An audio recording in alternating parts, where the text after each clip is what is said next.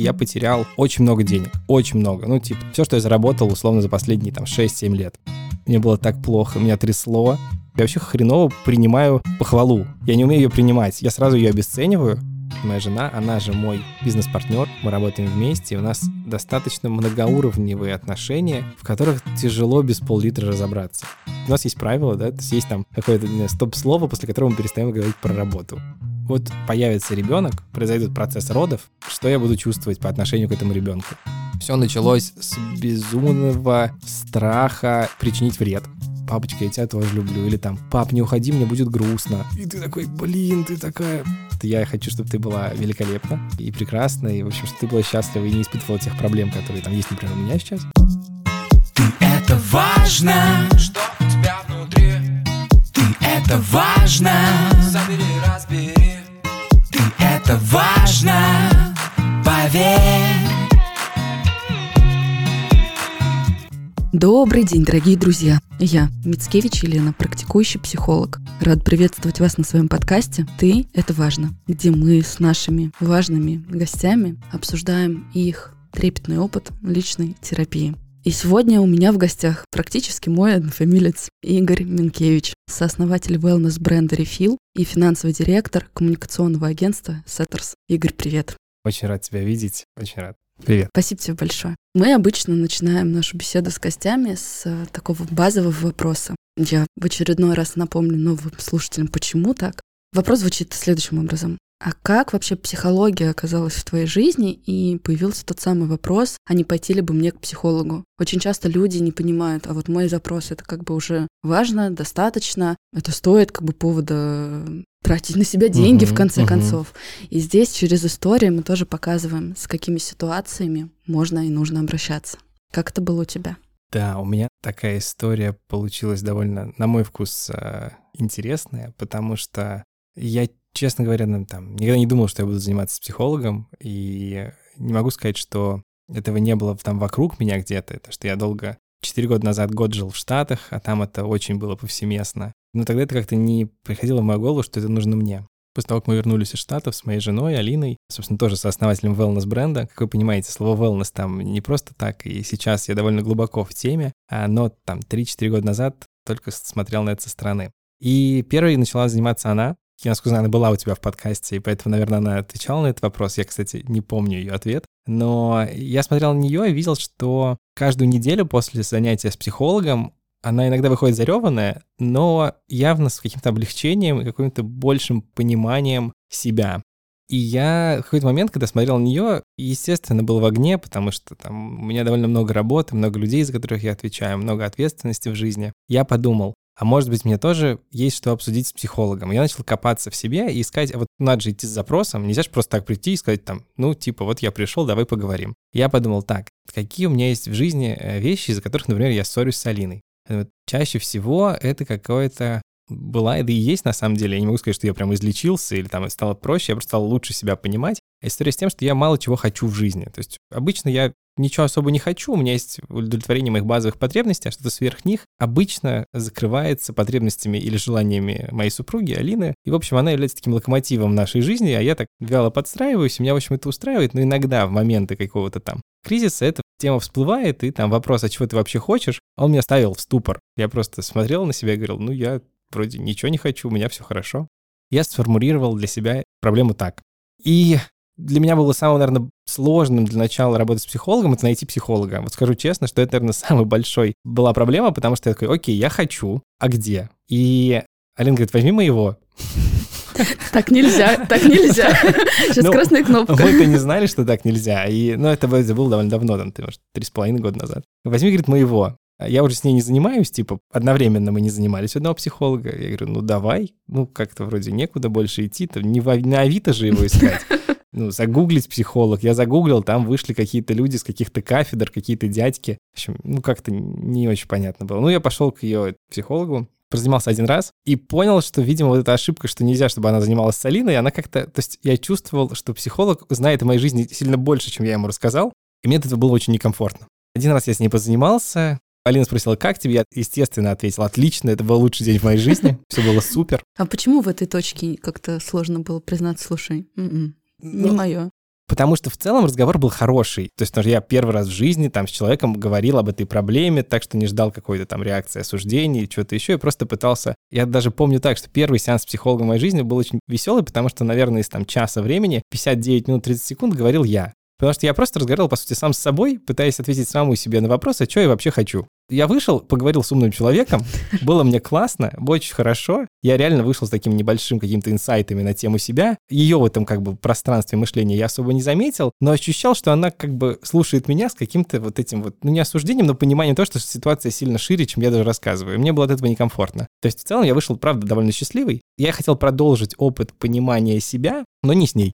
И Ален говорит, ты еще пойдешь? Я говорю, да, пойду. И, в общем, не пошел. Ну, я думаю, что многие, наверное, себя узнают в этой ситуации, когда не идут на второй сеанс к психологу. Но мне стало гораздо более интересно, я даже там стал а, давать себе какое-то время, ну, да, чтобы самому с собой поговорить, и это был довольно интересный опыт. Где-то через месяца полтора я думаю, надо продолжить.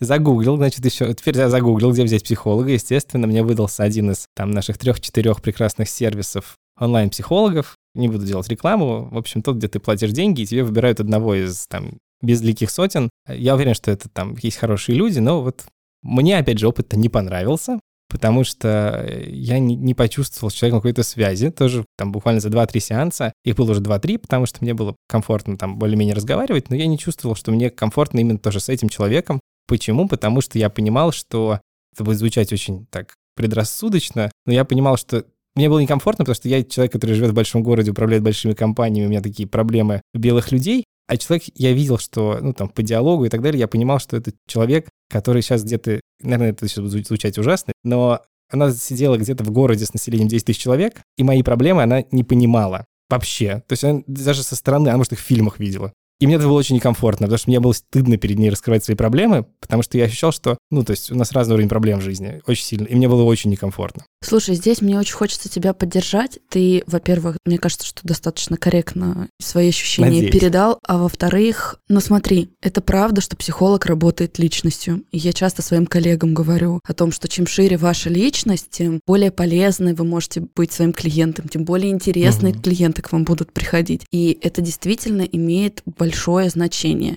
И как-то, в общем, мне, знаешь, очень захотелось типа человечество Спасибо, под- поддержать спасибо. в этой При- точке. Я просто здесь не понимаю, для меня это, знаешь, такая история вроде какой-то такой классовый расизм, но на самом Ну, деле при- и, ну, есть- и да, и нет, я не понимаю. Здесь можно не, не совсем на классом, что у вас разный опыт. Да. Это правда, точка. То есть здесь не вопрос как-то проблем и размеров, но действительно контекст жизни настолько отличается, Мгм. что встретиться и иметь какой-то вот ну, душевный опыт, которым Мгм, можно мгм. было в том числе откликнуться, но его нет, а это важно. Да, спасибо тебе большое, мне стало гораздо легче. Ну, в общем, тогда я вышел с мыслью, что я хочу найти кого-то, кто живет хотя бы в городе. Типа, хотя бы такого же размера, как я. Дальше я, на самом деле, параллельно с этим с психологией, тоже важно сказать, что, наверное, психология — это единственный способ узнать себя чуть лучше. Конечно. Да, и я одновременно занимался там эмбадимент всякими процедурами, то есть, там, не знаю, от йоги, там, еще чего-то, то, что связано с лучшим познаванием себя, своих чувств, эмоций. И в целом могу сказать, что даже эти там немного сеансов с психологами мне дали какие-то практики, например, там практику общения с внутренним ребенком, я, которую я был просто в шоке, когда мне первый раз это рассказали, я такой, у меня есть внутри ребенок, вау, мне так понравилось, потому что там у меня это был очень сложный процесс, когда я сначала даже не мог разглядеть его лица, и это было что-то очень дистанцированное и вообще непонятное, и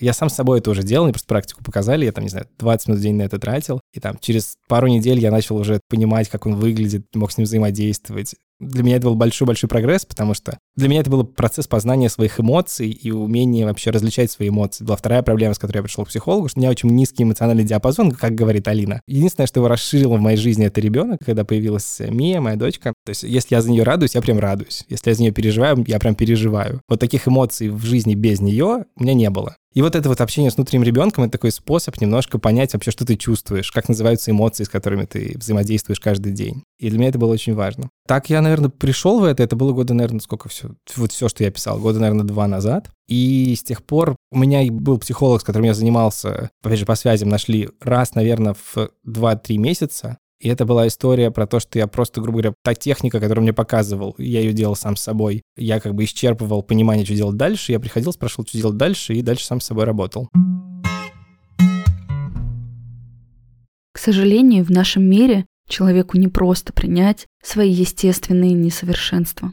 Социальные сети и медиа, которые показывают преимущественно идеальных людей с идеальными телами и лицами, зарождают в нас, в людях, которые потребляют этот контент ежедневно, множество комплексов. Это касается и мужчин, и женщин, и взрослых, и подростков. И сегодня я хочу поговорить о невероятно распространенной проблеме, о которой будто бы неловко говорить вслух, но с которой сталкиваются около 50% населения нашей планеты. И это перхоть. Столкнувшись с проявлением перхоти, многие люди чувствуют неловкость, отменяют встречи, чтобы лишний раз не появляться на публике. Но перхоть – это не повод для смущения и стыда. Перхоть – это сигнал организма, требующий внимания. Причиной появления перхоти является избыточное размножение грибка малосезия, который в норме всегда присутствует на коже нашей головы. Однако это не единственная причина. Большую роль играет дисбаланс всего микробиома кожи головы. Именно поэтому важно не только эффективно бороться с микроорганизмами, но и в целом восстанавливать баланс микробиома. Часто сталкиваясь с проблемой появления перхоти, люди дезориентируются, не понимая, куда бежать, что делать, что покупать. Марка Виши готова предоставить вам поддержку с помощью линейки средств Деркос. Интенсивный шампунь уход Деркос против перхоти от Виши устраняет 100% видимой перхоти и работает уже с первого применения. Для всех, кто не знает, с чего начать свой путь ухода за кожей головы, Виши запустили стартер-кит, который поможет определить степень выраженности перхоти. Вы можете заказать его абсолютно бесплатно на сайте Виши. В набор входят патчи, с помощью которых вы можете провести стартовую диагностику кожи головы, и интенсивный шампунь Деркос против перхоти ДС, который можете сразу использовать, а затем пройти к диагностику повторно, чтобы убедиться в его эффективности. Деркоз – это выбор номер один врачей-дерматологов против перхоти. Всю подробную информацию и ссылку на заказ набора против перхоти вы найдете в описании к выпуску. Но это не совсем терапия, это скорее формат консультирования Думаю, такой да. поддержки, Думаю, да, потому да. что все-таки в терапевтическом процессе мы строим отношения, мы смотрим, как мы друг с другом. А вот это у меня началось недавно. Да, и да, к сожалению, так бывает, что когда какие-то сервисы переходят в такое в количество, мы с тобой за записью это обсуждали, очень сложно отследить тех людей, которые Конечно. представляют, в общем, целом тот или иной бренд. Конечно. Я могу сказать, что вот именно терапия, как что-то, к чему я обратился за решением своей проблемы, произошло в феврале. Это не связано с текущими событиями э, политическими, это связано с тем, что на фоне этих политических событий я потерял очень много денег. Очень много. Ну, типа, все, что я заработал, условно, за последние там 6-7 лет. Я это потерял буквально за 3 дня. И для меня это было просто уничтожающе с точки зрения психологической, потому что я потерялся на очень многих уровнях. Я потерялся на уровне чувства безопасности, я потерялся на ощущении возможности развития, я потерялся как в общем, то, чем я занимался, когда эти деньги зарабатывал, это был мой некий островок ощущения себя как реализованного человека, у которого есть профессиональные навыки. И все это просто исчезло за считанные дни, часы. И я пошел к психологу прям за помощью. То есть это было прям «спаси меня», потому что я такие эмоции, которые я чувствовал, и там,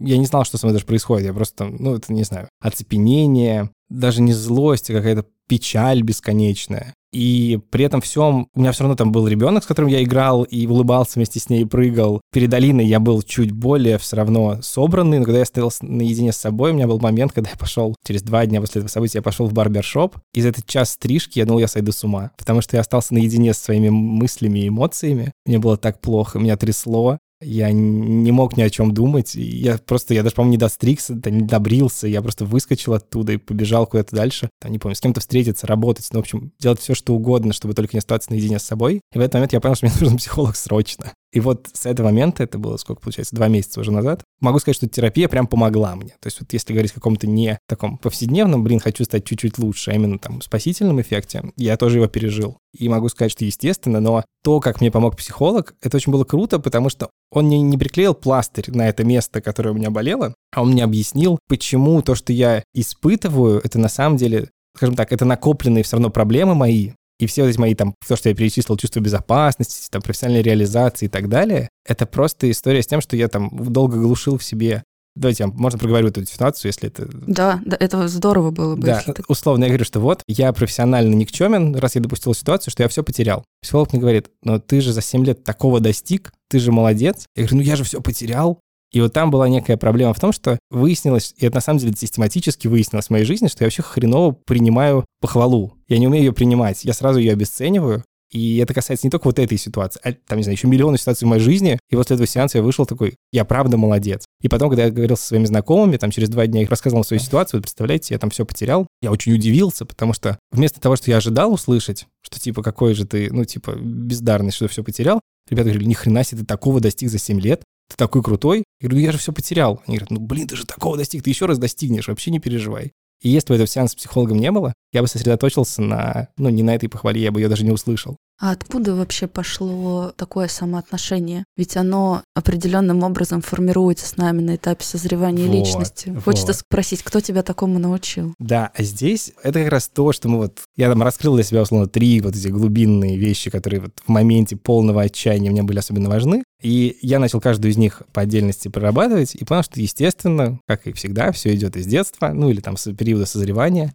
И в моем случае там было много всего скопированного паттернами у мамы, ну, потому что э, она систематически тоже плохо воспринимает похвалу. Она огромная молодец, она делает очень много, и я очень ей горжусь и восхищаюсь. Но она очень плохо воспринимает похвалу, и я это перенял у нее. То есть я прям, когда разбирали уже там второй или третий сеанс, я прям видел, что я прям вот этот паттерн, то, как я воспринимаю похвалу и ее отрабатываю, это ровно то, как она это делает. Прям один в один. И это не мешает ей быть очень крутой, но это как бы мешает в жизни, и ей тоже. Я с ней об этом потом говорил. Я еще не заставил ее пойти к психологу, но я думаю, что мы до этого дойдем. Слушай, но это же, ты вот говоришь, это не мешает быть крутым, но это мешает от того, какой ты, получать Это удовольствие. мешает очень сильно. И я, опять же, я говорю, что после того, как я разобрался в себе, я пришел к маме говорю, мам, ты же понимаешь, что то, что у тебя не так много радости в жизни, как хотелось бы, связано с тем, что ты вот в этой проблеме, которая у тебя есть, с тем, как ты, например, принимаешь похвалу.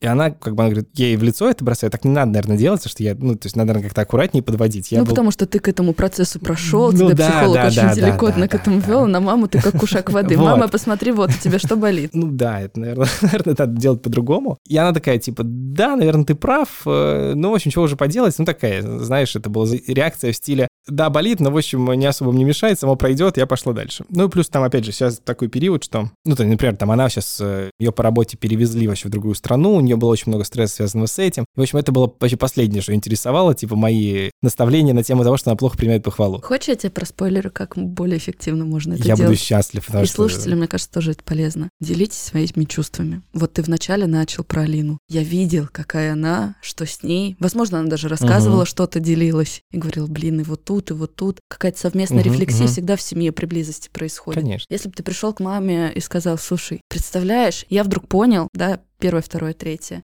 Кажется, это формировалось вот таким вот образом, и я сейчас чувствую такое воодушевление, что я могу по-другому. Нас эмоции, правда, ну, чужие, могут здорово заражать. Да, это правда. И вот тут, слушай, м, тебе стало легче, может быть, мне тоже обратить на себя внимание. Это, правда, очень большая такая проблема, когда мы что-то хорошее получаем или осознаем, что терапия это правда круто. Мгм. И если у нас эмоциональная сепарация с родителями не до конца завершена, мы бежим такие, посмотри, что я нашел. И вот Мгм, вываливаем, мгм. тебе нужно то же самое. А вот увидеть, что мама это отдельный человек, она с этими процессами уже живет на порядок больше, Мгм. чем ты. И, возможно, ей больше какой-то прогрев, прочувствование перед этим тоже нужно. Сколько Алина ходила к психологу, прежде чем ты решился? Так вы живете да. бок о бок. Да. А с мамой ты одной сессией поделился. И не, не то, что я тебе как бы учить хочу, Не, я просто всё хочу подсветить же эти правильно, моменты. правильно, Мне кажется, конечно. что это и слушателям может быть полезно. Пожалуйста, делитесь, рассказывайте, находитесь в близости, делитесь своими чувствами, но разрешите людям рядом с вами доходить до этих осознаний в своем темпе. Они тоже имеют на это право, ровно как и вы когда-то. Да, и есть в этой истории продолжение с моей стороны, что она уже сейчас переехала там, в другую страну, и она там живет какое-то время, уже вот этот вот стресс переезда закончился. Мы с ней разговариваем, она говорит,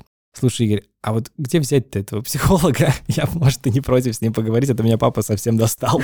Говорит, Ну и как бы, опять же, мне кажется, что по своему опыту самая главная проблема, которая сейчас есть, там, не знаю, у тех даже, с кем я общаюсь, это где взять этого психолога, которому можно доверять. И это прям, ну, в моем мире это была самая большая боль. Мне на самом деле повезло, потому что Алина э, дружит с Леной, Лена, это та, с кем я сейчас разговариваю. Да, это я. А Лена создала, ну, то есть я так понимаю, что привлекла своих коллег, которым она доверяет, в некий какой-то круг психологов, там их очень ограниченное количество. И я честно сказать, что я тыкнул того, который мне больше понравился по аватарке, и там есть мини-представление такое в виде сторис. Я послушал всех, выбрал одну девушку, и нормально. Ну, то есть, типа, если было важно, что у меня был уже какой-то кредит доверия через Лену, поэтому мне было чуть проще это делать, потому что, ну, опять же, у меня есть профессиональная деформация, я прекрасно понимаю, как строятся бизнесы размера больших компаний с большим количеством людей, Qlin, любой сервис психологов, любой сервис обучения английскому. Все строится вначале с хорошими какими-то намерениями. И я уверен, что есть хорошие люди, но статистически попасть супер хорошему спецу там сложнее, чем если это по рекомендации. Вот, поэтому здесь для меня это был такой выход, и я очень счастлив, что так получилось, и комфортно себя чувствую. Если нас слушает э, моя психолог, я пропустил последние два сеанса, простите.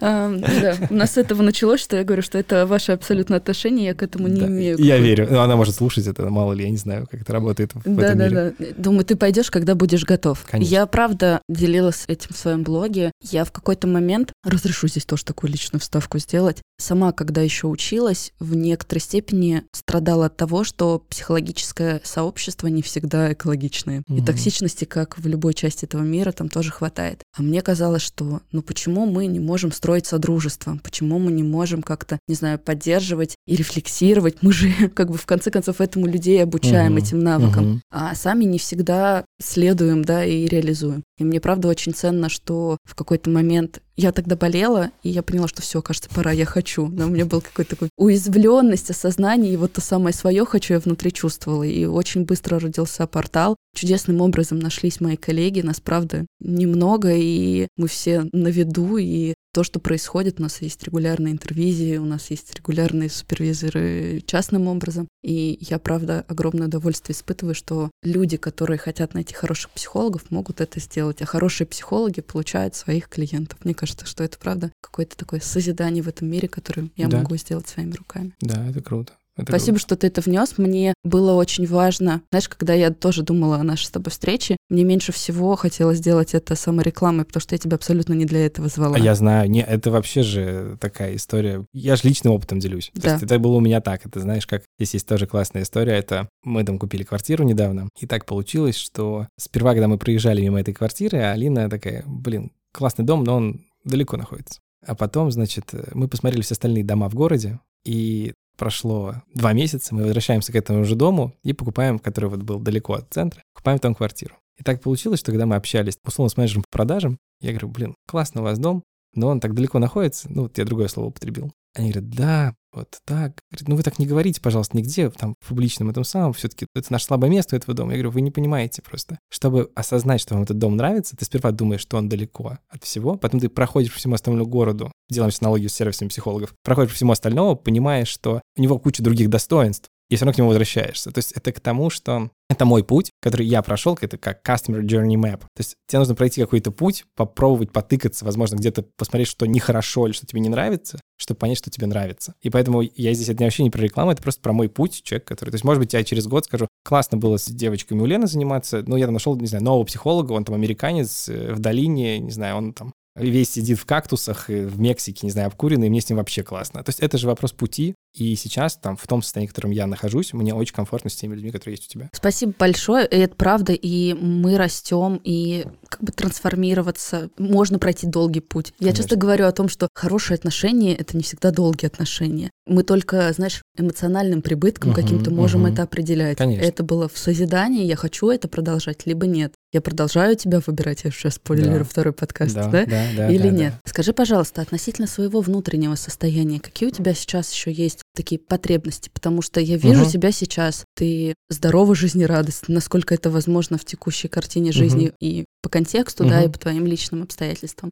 Что сейчас еще тебя волнует? И вот с точки зрения какой-то такой честности с собой, понимания, ага, вот я бы еще здесь uh-huh, мог что-то созидательное, не знаю, привнести в отношения uh-huh. с супругой или привнести в отношения с ребенком. Слушай, да, на самом деле, мне кажется, когда ты начинаешь в себе разбираться, я в себе это заметил, что где-то там, не знаю, я на любом сеансе понимаю, что я еще внутри этого сеанса раскопал на 5 сеансов вперед, что надо делать. Это тоже, наверное, моя проблема, но я не записываю то, что я осознаю во время сеанса, и потом открываю это заново и заново радуюсь как ребенок. То есть, на самом деле, сейчас я могу сказать, что у меня стало гораздо лучше с пониманием своих эмоций, у меня стало гораздо лучше с решением каких-то своих нескольких истории, которые скопированы, вставлены из родительской какой-то модели поведения, которую я считал свагей, но, знаешь, как звук бьющегося стекла. Ты увидел, что они делают так же, и понял, что это не твое, и пытаешься сейчас на ощупь найти, а как ты на это реагируешь, именно ты как человек. И у меня, безусловно, в текущем моменте есть большой пул нахождения более взрослых путей коммуникации с обоими из родителей, потому что там, если с мамой у нас очень хорошие, теплые отношения, где там, я за нее очень переживаю, потому что считаю, что она много работает и себя не жалеет. И это связано во многом с тем, что я считаю, она может себе исправить. С папой у меня более там напряженные отношения. Они там вместе живут, но все равно они такие... Я понимаю, что чтобы их исправить, мне даже нужно решить все свои проблемы со злостью на него в каких-то моментах, там, из детства, еще из какого-то вещи. И я это еще не начинал прорабатывать, потому что я чувствую, что это будет тяжело, и откладываю это. Есть большой пул, связанный с избеганием конфликтов. Я очень плохо вхожу в конфликты и не умею, несмотря на то, что у меня там 200 человек в команде, я там, я могу уволить человека, я могу рассказать человеку, что я им недоволен, но не очень некомфортно себя чувствую в конфликте. И я чувствую, что в этом есть есть какой-то триггер, то, что я рационально понимаю, как себя вести в конфликте. Я понимаю, что с помощью конфликта можно иногда добиться своих целей в бизнес-среде. Но мне очень некомфортно. И я чувствую, что это можно проговорить и дойти до какого-то момента, чтобы стало чуть-чуть легче с этим. Безусловно, у меня очень, наверное, нестандартная жизненная ситуация, потому что Алина, собственно, моя жена, она же мой бизнес-партнер, мы работаем вместе, и у нас достаточно многоуровневые отношения, в которых тяжело без пол-литра разобраться, потому что в какой-то момент, когда мы работали внутри агентства, мы не пересекались, да, это наше агентство общее, и у нас были очень разные зоны ответственности, компетенции, мы виделись только на собраниях там учредителей, где обсуждали в основном позитивные какие-то вещи, то с появлением рефила нашего последнего проекта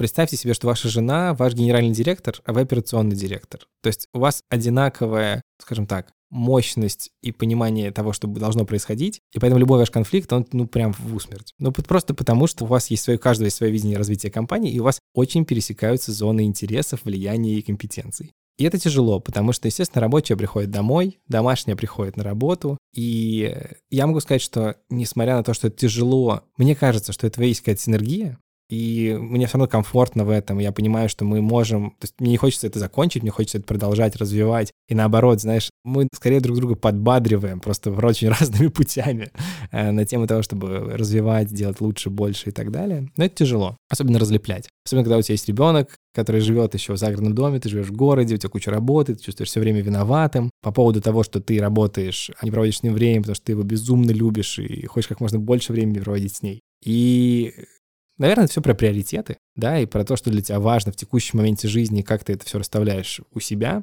Но разобраться с тем, а что для тебя важно, поможет психолог. Ну, то есть ты можешь сам попробовать, если ты понимаешь это четко, то у тебя не будет с этим никаких конфликтов. Такой, да, я пошел на работу, я не чувствую чувство вины, что я на работе, ребенок дома, то, что у тебя приоритет работа. Ты приходишь с работы, классно играешь с ребенком, на выходных ты тусуешься с ребенком вообще сколько можешь, как хочешь, не думаешь о работе. У тебя еще есть при этом личная жизнь, и вы, ну, то есть представим, ну, вот мы работаем вместе, мы иногда после работы, давай устроим себе свидание. Мы такие, давай и мы идем в какой-нибудь там ресторанчик, сидим, так, знаешь, это вот принесли вино, вроде как должны быть разговоры ни о чем, не знаю, об отпуске, о прекрасной жизни или... О чувствах друг о друга. чувствах друг друга, но нет, мы снова сказываем про то, что этот человек хреново работает, что это там еще что-то. И вот этот весь клубок размотать, и с ее стороны ее психолог помогает, и с моей стороны мой, потому что это просто ну, это сложно. И я не думаю, что есть какой-то ответ, как, то есть какие-то правила написать. У нас есть правила, да, то есть есть там какое-то стоп-слово, после которого мы перестаем говорить про работу. Мы пришли к тому, что мы его пытаемся вводить. Ну, как было в каком-то фильме, по-моему, или кто-то мне рассказывал, что, значит, э, было правило, которое придумал психолог,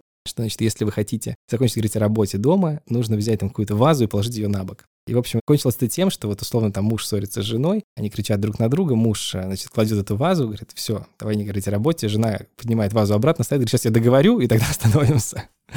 Вот, поэтому... Но здесь, мне кажется, очень сильно помогает вопрос, а как то мы сейчас разговариваем? Да, это очень классно помогает, и вот как раз ответ на этот вопрос очень сильно помогает. В том числе решить эти штуки. Потому что только мы этот тумблер внутри переключаем. Мы сейчас кто? Совладельцы бизнеса Мгм, мгм. или, не знаю, партнеры или, Мгм. я не знаю... Начальник подчиненный или Да, или муж, в жена. одном быту находимся, потому что это тоже такое состояние, или мы родители. Мгм. Скажи, пожалуйста, вот ты очень трепетно так говоришь правда про дочь. Я ее обожаю. Это просто лучшее, что есть в моей жизни. И ты, опять же, вначале чуть-чуть так привнес э, чувство, что она, правда, таким важным катализатором Да, изменений да. произошла. Как ваша близость строится? Потому что отношения с женой, они очень насыщены, ты Мгм, много про мгм. них говоришь. И очень часто в нашей культуре эмоционально отцы отсутствуют и вообще не умеют отцами Мгм, быть. мгм. Функционально, да, а вот что такое быть эмоциональным родителем нет. Я вижу, что у тебя эта часть жизни есть, и мне очень хочется как будто бы туда заглянуть Давай, и дать конечно. ей место. Как вообще это происходило? Я не хочу какие-то примитивные вопросы давать, как вы готовились или еще что-то. Не про Я это. понял, я я про понял. эмоциональное состояние, когда я готов впустить в себя, в свою душу, э, возможность еще кого-то любить, о ком-то заботиться, мгм. да, и строить с ней отношения. Да, давай я здесь отвечу. Там был, естественно, классный момент, который есть у всех, мне кажется, родителей. Он был еще умножен моей тогда неспособностью разбираться в своих эмоциях на тему, вот появится ребенок, произойдет процесс родов, что я буду чувствовать по отношению к этому ребенку. То есть, когда он сидит в животе у мамы, все понятно. Типа, вот есть мама, я ее люблю, у нее классный живот, можно его погладить, послушать, как кто-то пинается, там хрюкает. Классно. Вот он родит, а что я буду по отношению к нему чувствовать? По идее, я его, ну, люблю, потому что это мой ребенок. Я могу сказать, что я просто присутствовал на, там, на родах, и наша врач заставила меня перерезать пуповину. Я не хотел, говорит, да перережь ты уже, что ты это самое. Я не смотрел, я просто закрыл глаза и перерезал. Я увидел Мию, когда она была такая синяя, зеленая. У меня есть фотка, классная фотка, Миюшка просто супер. Ну, я свою историю своих чувств по отношению к ребенку сейчас расскажу. Все началось с безумного страха причинить вред, потому что когда ты видишь этот маленький клубочек жизни, ну, то есть это страшно. То есть, знаете, знаешь, это как есть. Первого ребенка аккуратненько, второго, не знаю, моют тоже еще аккуратненько, третьего просто бросают в душ, второй родители ловят, они его моют и идут дальше. То есть это история про то, что ты не понимаешь, как с этим взаимодействовать. У меня нет ни братьев, ни сестер, я никогда не держал младенца на руках. Мне один раз до этого дали подержать четырехлетку, я очень испугался и почти убежал. Поэтому это была история такой learning by doing. Но я очень любопытный человек по своей натуре, и мне было очень интересно понимать, как это делается, как взаимодействовать. И, наверное, до определенного возраста, наверное, месяцев шести, когда ребенок хоть какой-то отклик дает обратно, то есть до шести месяцев они просто, типа, лежат. Ты можешь испытывать любые чувства, но ребенок просто лежит. Ну, то есть плачет, там что-то ножками, ножками дрыгает, но не больше. И ты вот первые шесть месяцев просто, ну, заботился, а мне очень нравится заботиться. У меня это тоже, как мы потом поработали с психологом, это тоже от родителей пошло, что там мне папа уделял, ну, вообще у меня в семье именно вот это вот обнимание, разговоры о том, вот я тебя люблю, какие-то такие именно нежность, да, Ты важный, ты ценный, Да, ты, ты мой дорогой, Да, я да, так да, рад, да, что да. ты есть. Там было много поддержки, но вот именно вот этого эмоционального чего-то такого, его очень не хватало. Я это компенсирую вот прям по полной. И мне от этого очень кайфово, потому что я прям даю ей всего себя, я хочу ее обнимать, я хочу ей говорить как можно чаще, чтобы она слышала и понимала, что я ее люблю. Потом я прочитал где-то в год какую-нибудь Петрановскую, где написано «говорите как можно чаще», потому что это очень важно, потому что ребенок каждую секунду, когда вы не обнимаете ребенка или не говорите, что вы его любите, там лет до четырех, он боится, что вы вообще сейчас свалите. Ну, подсознательно. И поэтому я это прочитал, испугался. Такой, я буду тебе говорить все, что нужно. Просто все, потому что я хочу, чтобы ты была великолепна и прекрасна, и, в общем, чтобы ты была счастлива и не испытывала тех проблем, которые там есть, например, у меня сейчас. И поэтому где-то вот начиная когда она там стала немножко осознаннее, то это стало вообще вау, потому что я просто на ней эмоционально разряжался. Я приходил домой, а у нас даже был период, когда я Алине стал гораздо меньше внимания уделять, ну там в разы. И на самом деле до сих пор я могу сказать, что я уделяю Алине в разы меньше внимания, чем это было до появления Мии. У меня сейчас весь мой личный фокус это на Мии, потому что я... И Алина это чувствует, из-за этого у нас тоже есть ссоры, и это нормально, потому что у всех как бы какие-то приоритеты в жизни в какой-то момент меняются. И, в общем, Мия для меня это самое, не знаю, сейчас ценное, классное, веселое и отдушина в моей жизни. А с точки зрения того, ну, то есть я эти эмоции чувствовал не с самого начала, говорю, где-то после, то есть я сперва чувствовал страх, что я что-нибудь ей причиню какое-то что-то плохое сделал, когда я понял, что она в целом крепкая, и можно делать все, что угодно. То есть там был какой-то период, когда я, я хочу, чтобы она улыбнулась. Это тоже длинный период, это полгода. Ты просто делаешь все, чтобы она улыбнулась, корчишь рожи, щекочешь, не знаю, там, ну, что угодно делаешь. Потом, когда ты понимаешь, что она, вот еще уже какие-то паттерны есть, ты хочешь ее всему научить потихоньку, потому что она начинает учиться. И вот этот вот период обучения, он на самом деле, не знаю, вот сейчас ей три с чем-то, он еще не закончился. Я все время по чуть-чуть чему-то учу, и мне это нравится, и ей это нравится. И могу сказать, что классный период начался, наверное, где-то полгода назад, потому что она начала сама говорить, что она чувствует. И это стало так круто. Потому что если раньше ты там что-то говорил, там, не знаю, я тебя люблю, обнимала, и она, ну, типа такая, ну, в общем, видно, что ей нравится, но особо без какого-то обратного response а. И тут она начала обратно говорить, там, папочка, я тебя тоже люблю, или там, пап, не уходи, мне будет грустно. И ты такой, блин, ты такая, это так круто, когда ты, вот, этот ответ, как будто, знаешь, мой вот уровень, он еще сильнее поднял, там, любви, желания там что-то с ней делать и так далее, потому что вот этот response, он очень важен. И на самом деле перекладывает на взрослые отношения, я понимаю, что, например, я, который был без эмоций, без эмоционального отклика, когда ко мне Арина приходила с эмоциями, а я ей не мог их дать обратно, и оно вот тут все сложилось, и я такой, вау. Ты теперь больше это понимаешь. Да. Но знаешь, как папа, ты еще одну очень важную вещь, правда, в хорошем смысле должен ей дать и показать. Это как любить ее маму, потому что у нее будет ее мужчина. Сейчас тебе, наверное, папа очень давай, давай, давай, погнали. Я, ревностно относится к таким вещам. Но любовь к маме угу. и вообще, что мама это самое главное, угу. и правда, что мама вообще-то над. Угу. Это мама родила угу. эту девочку. Это для нее же, если уж мы говорим о чувствах к ребенку, правда, тоже очень важно. Потому что здесь здорово, чтобы не только показать, как к ней нужно относиться, угу. но еще и как женщину можно любить потому что эмоциональная сепарация это не, или вообще сепарация ребенка это не то, что проходит в 18 лет. Какие-то этапы, они зарождаются. Мы вообще рождение это первая сепарация. Да, это правда. Потом, когда ребенок ходить начинает, угу. да, это уже тоже отделение. И вот соразмерные возрасту и возрастной психологии процессы ребенку тоже очень важно транслировать. Поэтому люби и мама, пожалуйста. Да, я, я очень люблю и маму. Да, да, да. Конечно. Это вопрос вне времени и внимания, потому да. что, знаешь, я здесь абсолютно как человек с тобой разговариваю, угу. снимая какую-то профессиональную часть себя, потому что я сейчас живу ты это знаешь, я гостям расскажу. Мы приехали в гости в Санкт-Петербург к моей маме и младшему брату с сестрой. И они у меня младшие, мне почти 29, брату почти 15, сестре почти 18, ну то есть вот у нас большая такая разница. И у нас с мужем очень теплые отношения. Угу. Сейчас брат с сестрой видят это, и мы часто вечерами заваливаемся вот все четвером без мамы. И они правда делятся, потому что сначала они очень смущались тем, что нам ужасно не хватало теплоты от папы и вот этого примера, что вообще-то любовь разлита uh-huh, ко всем, uh-huh. от этого как-то очень грустно одиноко. И ты потом видишь, что, ну, не знаю, как у сестры муж ее любит, но этого недостаточно. То, как папа относился вообще к маме, как они время проводили uh-huh, друг uh-huh. с другом. Это очень важная ролевая модель. Спасибо тебе большое, на самом деле. Это то, что я понимаю, что тоже нужно делать, но ты знаешь, когда ты живешь свою жизнь, ты об этом не думаешь. Ты вот когда вот так вот с тобой, например, сейчас сидим, уже час почти разговариваем, и ты об этом сказал, думаю, да, Лена права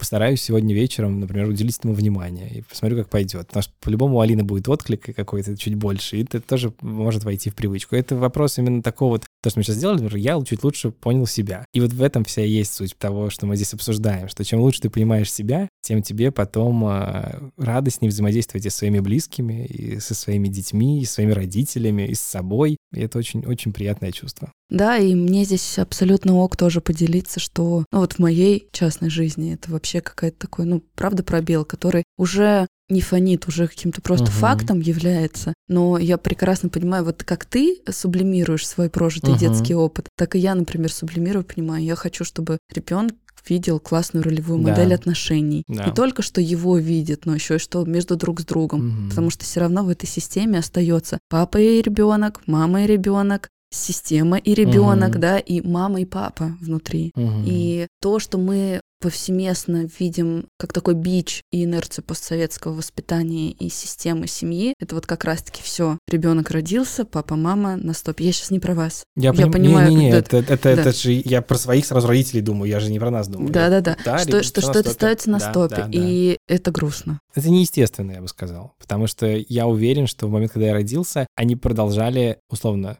заниматься сексом, они продолжали проводить время вместе, они продолжали испытывать друг другу нежные чувства. Просто они при мне это не делали, потому что считали, что это как-то... У меня есть даже проблема, которую я вот, я вспомнил, которую я буду решать с психологом в ближайший сеанс. Мне всю жизнь на сценах, в фильмах, когда люди целуются, или обнимаются, или занимаются сексом, мне так стыдно, я просто смотреть не могу, мне так плохо. Алина давно стебется, но это прям какой-то кошмар. То есть мне настолько неловко, что я сквозь землю хочу провалиться. Я думаю, что это как раз вот мы просто с другой стороны подошли к тому, почему я это, например, чувствую. Потому что я этого не видел в жизни. И mm-hmm. мне кажется, что это так не надо делать. Легализации не да. было. Да. Ну, я один раз зашел, как и все нормальные дети, к родителям в комнату, когда они что-то делали. Они сделали вид, что ничего не делали. И я понял, что я к ним в комнату больше заходить ночью не хочу. В общем, и на этом все закончилось. Здесь отдельно можно было бы вообще, знаешь, так про секс-воспитание тему поднять, вот. потому что оно затронулось. А я за нее очень сильно радею И Это секс-просвет — это вообще, вот, Это например, нужно. блоги отдельная вообще моя часть. Но да, вопрос приватности, территории, разграничения, где Мгм, какая мгм. ролевая модель. Этот вопрос, кто мы сейчас, он не только в бизнесе Да, важен, как мы это конечно. будем все существовать, это очень ценно. Спасибо тебе большое, что ты этим поделился. Пожалуйста. Мне кажется, сложился такой очень созидательный разговор и для нас с тобой, и, надеюсь, для слушателей. Да, взаимно. Спасибо тебе большое, что позвала. Мне было очень приятно час провести. Очень классно. Я хочу тебя, знаешь, в конце, как обычно, спросить. Вот из нашего состояния, которое мы здесь чувствуем, да, все равно это пространство ткалось. Из того, что ты сейчас проживаешь с точки Мгм. зрения жизненного этапа, что бы ты мог от сердца сказать нашим слушателям и пожелать? Хочется сказать, что чтобы быть по-настоящему счастливым, не казаться, потому что это мы все умеем, а именно быть внутренне в гармонии с собой, а именно это я называю там счастьем для себя, нужно понять вообще, что ты чувствуешь, что ты думаешь, почему ты это думаешь, и разобраться в том, что тебе реально нравится, хочется. И я сейчас свой опыт сублимирую. И если у вас это получится сделать самим классно, если у вас есть потребность там, сделать с помощью психолога, в моем опыте это получилось сделать только после обращения к специалисту, и я не хочу это терять, потому что я чувствую, что, как вы слышите, я еще сильно не разобрался в себе до конца, и хотел бы это сделать. Я желаю вам, чтобы вы чуть лучше себя узнали. Я тебе говорила это лично, и мне хочется сейчас сказать это под запись. Мне кажется, что очень важно показывать разные процессы. Не Мгм. только когда человек уже приходит такой, ну, как будто бы просветленный, хотя вообще-то нам на это целая жизнь дается, да, Мгм. а на разных этапах, в разных состояниях, и понимая, что я уже начал, я уже что-то имею, и Мгм, даже этим мгм. могу поделиться. Да, Но я еще иду и развиваюсь, чтобы в том числе у наших слушателей возникало ощущение, что быть на любом этапе развития и понимания себя — это важно, это нормально. Главное — смотреть то, что у вас Мгм. внутри, заглядывать туда и строить с собой отношения. согласен. Спасибо всем большое, что слушали. Хорошего Да. вам дня. Друзья, спасибо большое, что провели с нами это время. Не забывайте, пожалуйста, давать отклик, писать ваши комментарии, делать репосты. Это очень поддерживает проект и дает мне видимость, потому что я часто говорю, что подкаст чудесная вообще деятельность, но у нее нет прямой обратной связи. Если вы не дадите этот отклик, я не узнаю, как подкаст отзывается в ваших сердцах, что вы чувствуете и какие осознания вы получили. Спасибо вам большое. Помните, что вы — это важно. И до новых встреч. Ты это важно. С кем тебе по пути? Ты это важно. Как себя обрести? Открой свою дверь.